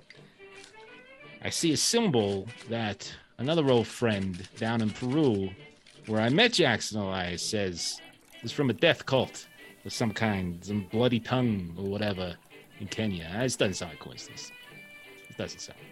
I I don't know what we're getting ourselves into here, Louis. This uh this sounds like some very shady business. I mean, I'm used to some slightly shady business. I walk on one side of the law, but uh this is a this is this is a little bit crazy for me. Yeah, it was a little crazy for Jackson too. I got stories. it was it was very crazy. Well, at least tonight was very crazy for Jackson, but God rest his soul. And the, the Jackson showed up like no excuse. Clink. Uh, I'm gonna say, Veronica, you're gonna you're, you're coming home at this point. It's been a few hours. These two have kind of been talking, and you get to the door of you live in a what a very posh apartment uh, in Yeah. New York, and you can hear the radio blaring from inside your apartment. You hear drinks being made, clinking of Got it. ice. The two two voice of two gentlemen just kind of like in casual conversation with one another inside your apartment. Yeah, the, the gun is drawn. Uh, I look through the keyhole, probably uh, seeing it's them. Uh, actually, wait, do kilos work like that? I've never done this before. Uh, whatever. Gun up. Uh, she unlocks her door, pops in. You know, she she's ready to shoot to kill. You And, see the uh, two of them. They're sitting there. They they like made themselves at home. They're sprawled out on two uh, two different couches. Uh, Louis got no. He's barefoot. He's got socks on his shoes. I'll be like, two hours. They just put you through the express lane, I guess. Hey, Mrs. West. It's good to see you, Mrs. West. Thanks for the digs. It's a good place to cool your heels. I suppose you came in through the chimney. Oh no, we came right in through the front door. You're locked. Yeah, you need a much better lock than that, Mrs. West. I will expect you to advise me on what I uh, should have uh, lockwise in the future, namely what you can't crack. Um, well, Well, that's you- that's going to be a very small list, Mrs. West. But I'll be happy to tell you, because I took a look around your place. You got some nice stuff, but nothing that I'd want to, you know, nick. So you you're I- okay. Um, let's uh, let's talk turkey. Um, you folks uh, obviously uh, are here. You got- on, You got turkey in here. I didn't see no turkey, Louis. When I looked in the refrigerator, I, I didn't see any turkey. The I'd ice eaten the turkey. I haven't eaten since breakfast, is all I'm saying. is probably not much in my refrigerator. I usually get lunch out. Um, but uh, yes. So, I've learned some things from the police department, and I'm assuming you've been talking uh, about what has happened. So, let's all make sure that we're on the same page here. This man's been murdered. We all want to find out who did it and why, for various reasons but I in particular want to find out because it's going to make an absolutely excellent publicity stunt for me. But um, we we can get into that future uh, in the in the future. Let's discuss what we have on the table. Well, Louis and I were talking about that. I don't, I, I can't make heads or tails of none of this stuff. Uh, it's just, but uh, but Louis was saying something about uh, uh, some kind of death cult and bloody tongues. I I don't know, Louis. What what was that all about? Uh, yeah, the, the Seamus say he got something carved in his, his forehead there. Might have some sort of like uh, cult-like uh, significance to uh, a certain group in Africa. It- This ain't my expertise. We need to consult someone with a little bit more rigorous academic background, of course. But uh, I got an I old know- friend. Dr. Mordecai Lemming is an expert on this particular phenomenon, I should think. We'll give him a ring, maybe, when it's not so late in the evening. Um, and uh, There's also that match book. I mean, I I, I don't know none of this high polluting, you know, educated uh, book stuff, but uh, I know how to go into a bar. I mean, the Stumbling Tiger sounds like an okay place by me. Is that around here, Louis? No, that ain't that ain't in these parts, It's in right? New Jersey. Maybe- I, Yeah, I- that's out in Jersey. You don't want to go there. It's crazy. Just people Oh. bronze and orange. It's uh, it's like a different planet. I tell you, I, I don't know much about the, the geographies of these places, so uh, you got to keep me straight there. You know, I was born in Jersey. They say I'll die there too. Looks like this is from Shanghai, and Look at a Look at that. record place. Born in Jersey, huh? Okay. Mm, Okay. yes. I've moved up. Uh, and uh, I I kind of I kind of look at it and I'm like Shanghai, Shanghai, and then I, I grab the um I grab the the picture of the um the boat and I'm like these are Chinese junks. I wonder if there's a connection between these two establishments. Hmm. And uh, you know I, I I look over the the whole um all the clues and stuff kind of like you know pile them on my uh, on my coffee table and in some sort of semblance of an order. Well, what do you what are you thinking there, Mrs. West? I'm thinking I need something uh, stiff. You look like you're the kind of person who knows how to make a drink. I point at the drunk person. I don't know how to make one. I know how to drink them. I just slide the bottle over. I don't see the point in mixing it together. That just seems like wasteful. Fine, this is good liquor. I uh, pour myself a shot of bourbon. I'm, I'm guessing, and uh, then I, I kind of, um, you know, I, I look, I look over the things more, and I say, so uh, while I was in the um, interrogation room, um, thank you for giving me the moment to uh, to talk with some cooler heads. Uh, I met a certain Lieutenant Poole who seems to be um, perhaps one of the only innocent uh, members of this uh, precinct run by Captain Robeson. Uh, and this gentleman does not strike me as the kind of person who would be all that peachy keen if we uh, successfully crack this case. Um, I think he's he's indicated as being quote unquote on the take. Now I'm not sure what sort of uh, mafiosa organization is paying cops to ignore this type of affair, but it's certainly not uh, your standard issue mafia killing, insofar as I'm aware. So this man, this man's probably uh, in on something, uh, something we want to uh, find out more about. Yeah, I, I would definitely say it's not the it's, it's none of the none of the boys' work. I, I I don't think Jackson would be mixing with no hooch runners or nothing. So I think you got the right of that. This this don't strike me as any kind of uh, of uh, work from the mob. Louis, I don't know you know New York mobsters, but uh, I know no boy in Chicago would uh, would would uh, would hit somebody like this. Ain't no I button mean- name no button man in Chicago is gonna come at somebody with a crazy knife and a turban. Uh, Jackson doesn't seem to short to to get tied up in that either. So I don't really see, especially we got all these other things left, right, and center pointing at us. Uh, this this this ain't got nothing to do. This ain't got nothing to do with the families. Dr. Mordecai Lemming has heard of. Oh, sorry. Let me back up for a second.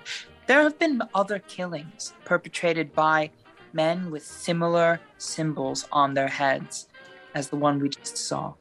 In here, no less, New York. And Captain Robeson's been covering them up. Um, Dr. Mordecai Lemming seems to think that there is a connection between them and African death cults of some sort. Well, you ain't And- wrong with the death cult thing. It was our dear departed's line of work. Yeah, maybe. Uh, Matt, would Louis know anything about? Uh, would he, considering Louis is a private eye who periodically works with law enforcement in New York, yes. would he have any insight into these this this rash of murders that's being covered up? Um, the murders we publicized. So you are aware, living here in New York, you have heard these things. They've been going over, uh, happening over the course of two years. These murders, Okay. these people with these symbols being carved in their their heads.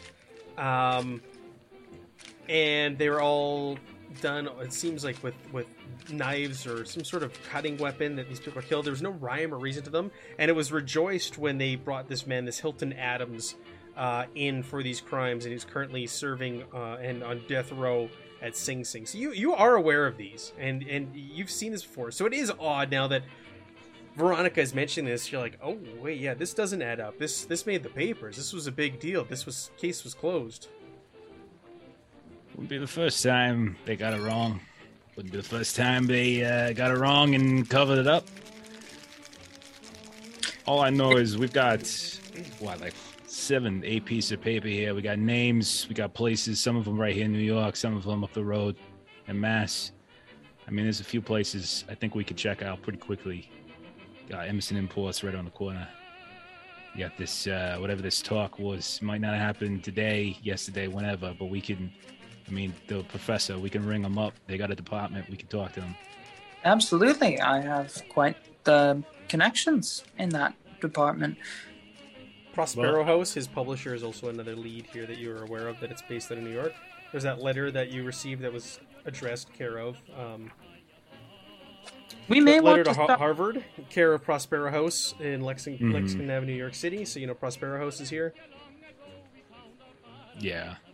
And It's his yeah, and then there's the what was there was what was the thing? Wasn't there like a talk, like a Yeah, there was a talk A one night only, talk. Cult of Darkness. Um, so you know it's with Professor Anthony Cowles, who is currently based out of Miskatonic University. So you could always ring. but it, but the Mis- talk was at NYU. Yeah. It was at NYU, yeah, Schuler Hall. You don't have a date of when that took place, though. You can always go to NYU and poke around and ask. Okay. I mean, presumably they have a secretary. People have phones now, right? Mhm. You could ring it. Rotary. I could ring them. I've got my cell phone. Pretty late though now, right? Like, Yeah, I was gonna be like say, well, it is so late. The three of you have kind of drank through the night. You're trying to put clues together. You're trying to figure this out. You've been thrown in a wild situation. All of a sudden, there's a thud at the door as the newspaper get, is delivered in the morning, and you all kind of like look up and you realize what time it is. It's like six in the morning. You've been up all night dealing with this. None of you are tired. None of you are really quite drunk either. Just kind of the shock of everything that has taken place. But the the New York Times is at your doorstep. Well, I do like reading it. I have a clipping of it in my purse. Yeah, you grab take. you grab the Times, and on the front page there is an article on there. Author murdered by brutal killers. Body found in Hotel Chelsea. Possible connections to Harlem murders. Manhattan, New York, January fifteenth. Author Jackson Elias has been found murdered in his Chelsea hotel room. The killers are reported to have used long knives to butcher their victim. Lieutenant Martin Poole of the murder squad stated that he is exploring possible connections between this murder and similar slayings in Harlem last year. Local resident Hilton Adams was convicted of Harlem murders in October last and is awaiting execution at Sing Sing. Sing. Lieutenant Poole offered no opinion whether this murder, this new murder, indicates that Adams had accomplices or is innocent of his earlier crimes. You find that article right on the cover about your friend, and out of curiosity, you flip to the obituaries, and you do find an obituary for Jackson Elias, and it mentions a funeral uh, January 17th at 2 p.m. at Cypress Hill Cemetery in Brooklyn. So it's currently January 16th. So you also know that there's a funeral being held for him, also where you might be able to maybe bump into or run into some possible acquaintances or other people or find some clues. I have so many great outfits for funerals. I, and I think that's a good place to leave it off at because it also gives us a good point uh, for our other players to jump in at if they all meet at a funeral or something like that. We we got a lot of leads. We got to figure out where we want to go from here. There's, there's, I can tell you right now, these leads turn into more leads um, in New York alone. So we got lots going on. Uh, let's do the roundtable. Aaron, what do you got going on this week? Uh, tomorrow I'll be playing some more Call of Cthulhu on Garblad Games at 12 p.m. Pacific Standard Time. It will, but I'll be in 1942 Tobruk, Libya, uh, taking on the uh, Black Sun Nazi organization with Achtung Cthulhu. Uh, then Thursday night, uh, 9 p.m. Central Standard Time, Blades in the Dark. Blades in the Dark. So hopefully it'll happen. And then, uh, yeah, that, that, that rounds out my week. uh, Pat, what do you got going on this week? aside from taking off the wig and dramatic. oh, um, yeah. So uh, Diesel Shot is doing stuff this week. Um, what is today? Tuesday. Tomorrow we have our sponsored game of Worlds Without Numbers. Don't miss it. We Awesome. are super working with Fool's Moon uh, to produce this amazing show. Uh, some of my favorite Twitter users are uh, on the channel. Shout out to uh, Corrupt the Spirit if she's here in the chat. And um, on Thursday, we are returning after a stint doing our sponsored game of Fat Magic, uh, which just successfully ran its Kickstarter. They killed it, fucking knocked him dead. Um, we're returning to our Uranium Fever show, which is, uh, you know, the Fallout verse. I've got a vault suit. I get all hussied up for it. It's great stuff. Um, and um, let me think. On Friday, I'm back on Garblog Games for Vampire the Masquerade. Ooh, it returns. World Builder, nigh. Oh shit, no, I'm at work that. Anyway, don't miss it though. I, I might I might not be there, but don't miss it. Garblog Games Friday. I won't be there, unfortunately. Very sad about that. Uh spoke too soon. Saturday, I will be running a game of Mothership probably on the channel Diesel Shot, 8:30 till whenever EST. And on Monday, we return to High Roads. We skipped this week. Lee was out of town. Uh, we're coming back to High Roads Monday. Don't miss it. Um, and of course, next Tuesday, right back here. Back to Masks and Nyarlathotep. Uh, and Jeff, what do you got going on this week? Yeah, twitch.tv slash lollygaggers. Friday, we're playing. We're taking a one week break from Delta Green to, uh, we got, we're down a player. So we're going to do a little one shot of a game called Trophy Dark, a little horror fantasy. Uh, Saturday, we're doing Worlds Without Number. Uh, Monday, we're back to Alien, uh, where we're continuing our Cinders of Heaven campaign, chapter three, uh, with Colonial Marines. Uh, and tomorrow night, I'll be over on Defenders of Cobalt as we have started up a Pathfinder second edition uh, campaign. So you can always check that out as well. Cool. Yeah, and yeah, Thursday night I'll be here with Jeff and Aaron doing Blades in the Dark, and Sunday night on the Free League channel doing more Alien with Aaron and others. Uh, thanks everybody who joined us tonight. We kicked off. This is a massive. this is a mega campaign. We're gonna do it in pieces, like we did the last one. We'll get New York out of the way, and then we'll move on to the next place, and the next place, the next place. And we're gonna make our way through Masks of Nyarlathotep. So thank you everybody who joined us for session one. Kicked it all off. The death of our dear friend Jackson Elias. Uh, we'll see you next week, Tuesday. Have a great week. I'm gonna roll us out on Millie's awesome intro again. Good night, everybody.